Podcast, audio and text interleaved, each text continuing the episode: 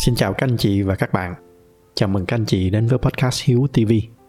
Trước khi bắt đầu, dành cho anh chị nào mới lần đầu đến podcast này thì đây là nơi mà tôi chia sẻ về chủ yếu hai mảng nội dung chính. Đó là các cái kỹ năng quản lý tài chính cá nhân và thứ hai là những kinh nghiệm sống mà tôi đã tích lũy được.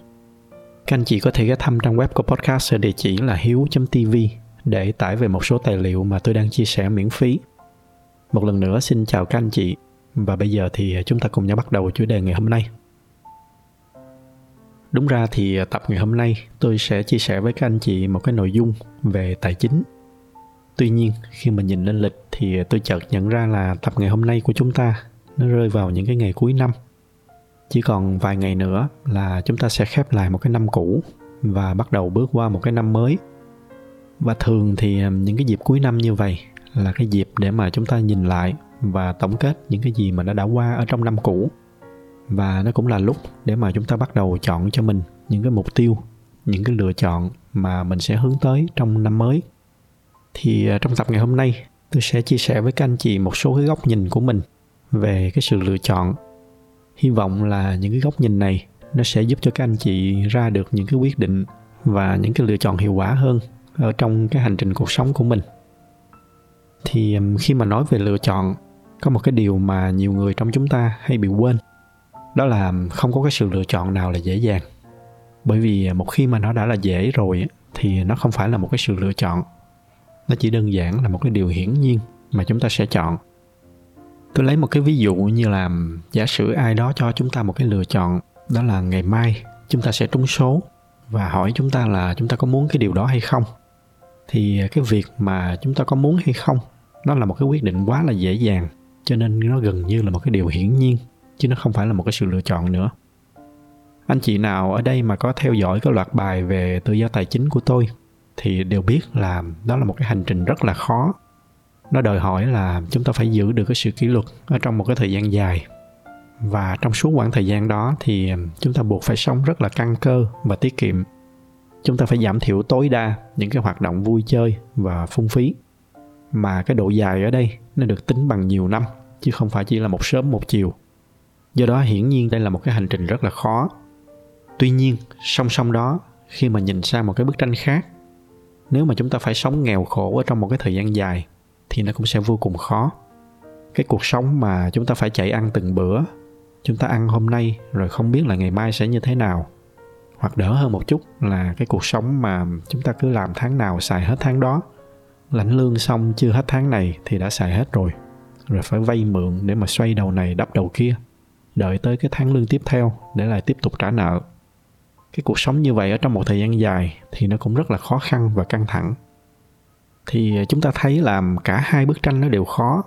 Một đằng là khó khăn ở trong cái việc tiết kiệm và giữ được cái kỷ luật về tài chính, và một đằng là khó khăn trong cái cuộc sống thiếu trước hụt sau. Cả hai bức tranh đó không có cái nào là dễ hết, và đó nó mới là cái sự lựa chọn. Nó mới cần chúng ta phải ngồi xuống để cân nhắc xem mình nên chọn cái gì tương tự như vậy, cái cuộc sống độc thân, chúng ta sống một mình nó rất là khó. Bởi vì dù sao đi nữa thì gốc rễ con người chúng ta vẫn là những cái động vật bầy đàn. Do đó cho nên cái nhu cầu mà có ai đó ở bên cạnh để mà cùng chia sẻ nó rất là quan trọng. Thì khi mà chúng ta sống độc thân, bắt buộc là chúng ta phải đối mặt với cái cảm giác cô đơn. Cái cảm giác này bình thường thì nó không sao đâu. Tuy nhiên, những khi mà chúng ta thất bại hay là chúng ta bệnh hay gặp một cái vấn đề gì đó thì nó sẽ làm cái tinh thần của chúng ta đi xuống rất là nhiều.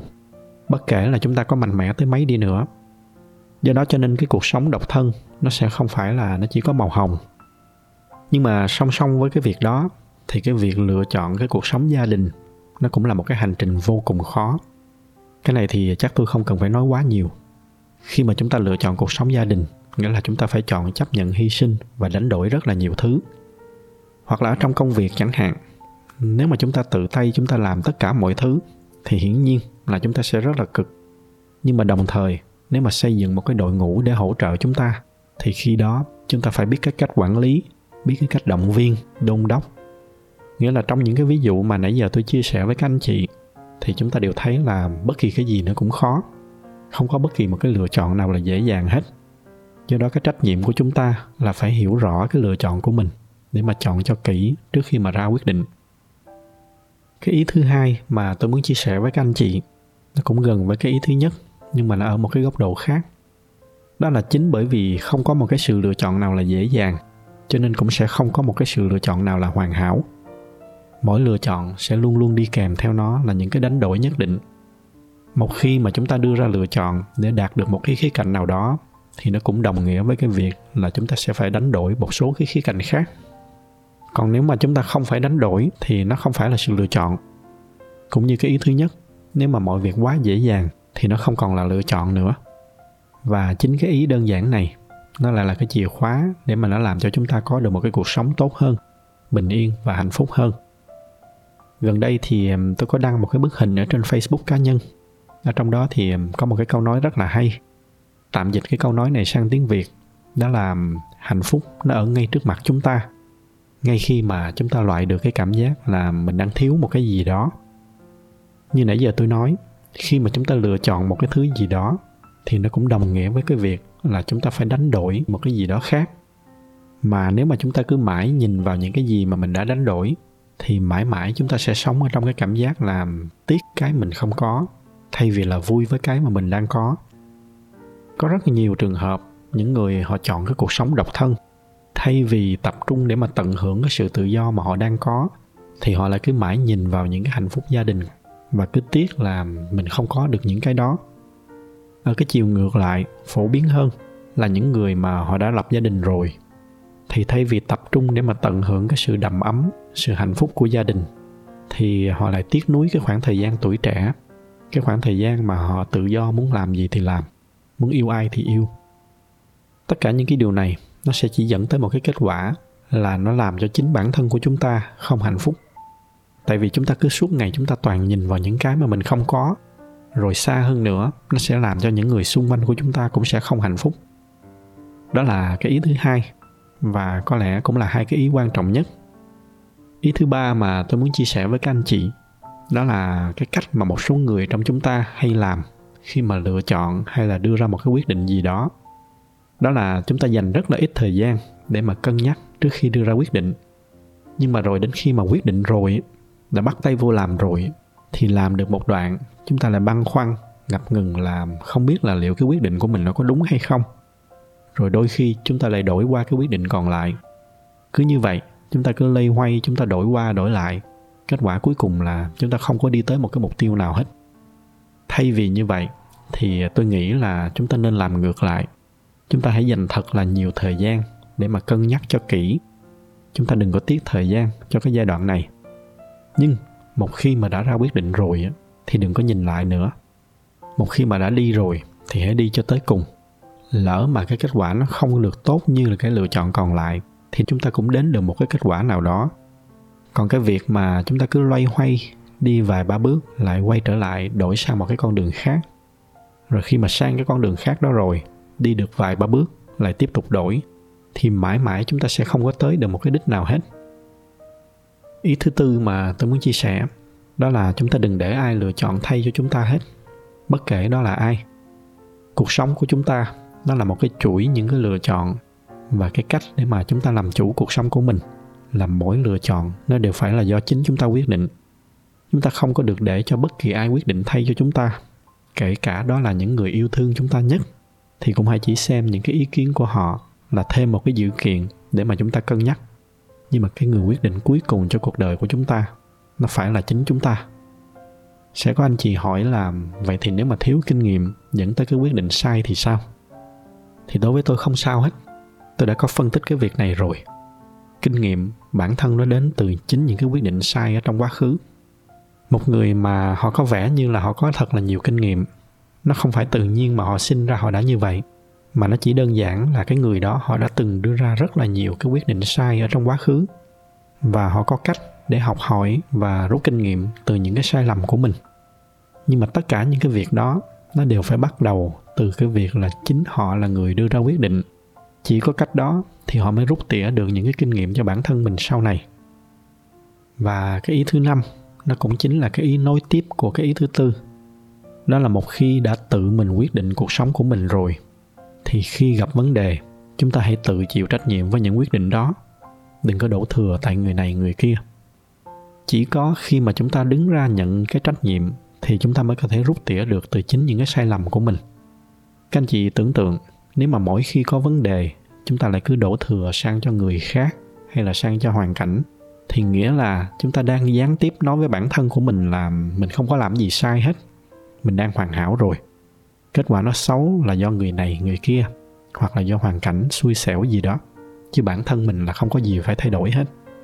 Đó sẽ là một cái thói quen rất là xấu và nó làm cho chúng ta mãi mãi dậm chân tại chỗ, không có tiến lên được. Mỗi cái sai lầm của chúng ta đều phải trả một cái giá rất là đắt. Cho nên nếu mà chúng ta không biết tận dụng cái giá mà mình đã trả để mà rút kinh nghiệm cho sau này, thì nó giống như cái việc là chúng ta đã trả tiền để mà mua một cái món hàng nhưng mà sau đó chúng ta lại từ chối không nhận hàng. Ý thứ sáu cũng là một cái ý quan trọng. Đó là nếu mà chúng ta không quyết định, thì bản thân cái việc mà không quyết định, nó cũng là một cái quyết định. Đoạn này nghe có vẻ nó hơi khó hiểu, cho nên tôi sẽ giải thích thông qua một vài ví dụ. Giả sử các anh chị điều khiển một cái xe chẳng hạn, có một cái chướng ngại ở phía trước. Lúc này thì các anh chị phải đứng trước một cái quyết định, đó là tránh về phía bên phải hay là tránh về phía bên trái nhưng mà kể cả không làm gì hết, nghĩa là cái xe nó vẫn tiếp tục đi thẳng về phía trước, thì bản thân nó cũng là một cái quyết định. Và trong cuộc sống cũng vậy, rất là nhiều lần chúng ta ngại đưa ra quyết định, mà chúng ta quên là chính cái việc không đưa ra quyết định đó, nó cũng đồng nghĩa với cái việc là chúng ta đang đưa ra quyết định rồi. Ví dụ, khi mà cuộc sống gia đình có một cái bất đồng nào đó, chúng ta có một cái lựa chọn là bản thân mình phải thay đổi, hoặc là bản thân người kia phải thay đổi hoặc thậm chí là kể cả hai người cùng thay đổi thì nó cũng là một lựa chọn. Nhưng mà nếu mà chúng ta ngại ngồi xuống để mà nói thẳng vào vấn đề, để mà tìm cách giải quyết, thì bản thân cái việc tránh né đó nó cũng là một cái quyết định. Và cái kết quả là không có ai thay đổi hết. Và thường thì cái quyết định ở trong vô thức như vậy, nó thường nó dẫn tới cái kết quả tệ hơn là khi mà chúng ta chủ động đưa ra quyết định. Kể cả là cái việc chủ động đó, chúng ta có ra một cái quyết định sai đi nữa thì nó vẫn đỡ hơn ý cuối cùng mà tôi muốn chia sẻ với các anh chị đó là cuộc đời của chúng ta nó là một chuỗi những cái lựa chọn. Sẽ có những lúc chúng ta chọn đúng, nhưng cũng sẽ có lúc chúng ta chọn sai, và cũng sẽ có lúc chúng ta sẽ hối hận về những gì mình đã chọn. Thậm chí sẽ có những cái lựa chọn nó ám ảnh chúng ta cả đời. Và theo tôi thì tất cả những cái việc này nó đều bình thường. Nó là một phần của cuộc sống. Bởi vì xét cho cùng nếu mà một cái cuộc sống mà nó chỉ toàn là những cái quyết định đúng, thì tôi không chắc là nó có còn thú vị nữa hay không. Thật ra nghe cái câu hỏi này thì có vẻ như là hiển nhiên là ai mà không muốn như vậy, ai mà không muốn cái gì mình quyết định nó cũng đúng. Nhưng mà các anh chị thử, các anh chị nhớ lại xem, chính những cái lần mà mình quyết định sai, nó mới là những cái lần mà chúng ta học được nhiều nhất và nó giúp cho chúng ta trưởng thành hơn rất là nhiều. Và xét cho cùng thì cuộc sống nó có nhiều màu sắc như vậy theo tôi thì nó mới là một cái bức tranh thú vị. Nếu mà cái bức tranh nó chỉ có mỗi một cái màu hồng hay là màu xanh, thì tôi không nghĩ đó là một cái bức tranh mà chúng ta muốn vẽ cho cuộc đời của mình. Thì ờ, đó là một số cái góc nhìn của tôi về cái sự lựa chọn và cách đưa ra quyết định. Tôi hy vọng là những cái nội dung này nó sẽ ít nhiều giúp cho các anh chị trong những cái lựa chọn ở trên hành trình cuộc sống của mình. Nếu mà thấy những cái nội dung này là hữu ích thì à, nhờ các anh chị chia sẻ thêm cho bạn bè và người thân của mình. Ngoài ra thì à, như thường lệ, bởi vì giải thuật của youtube họ ưu tiên cho những video có nhiều like, cho nên nếu mà thích video này thì nhờ các anh chị bấm thêm vào cái nút like để giúp cho podcast của chúng ta có nhiều người biết hơn nữa. Xin cảm ơn sự theo dõi của các anh chị và chúc các anh chị có một buổi tối cuối tuần bình yên.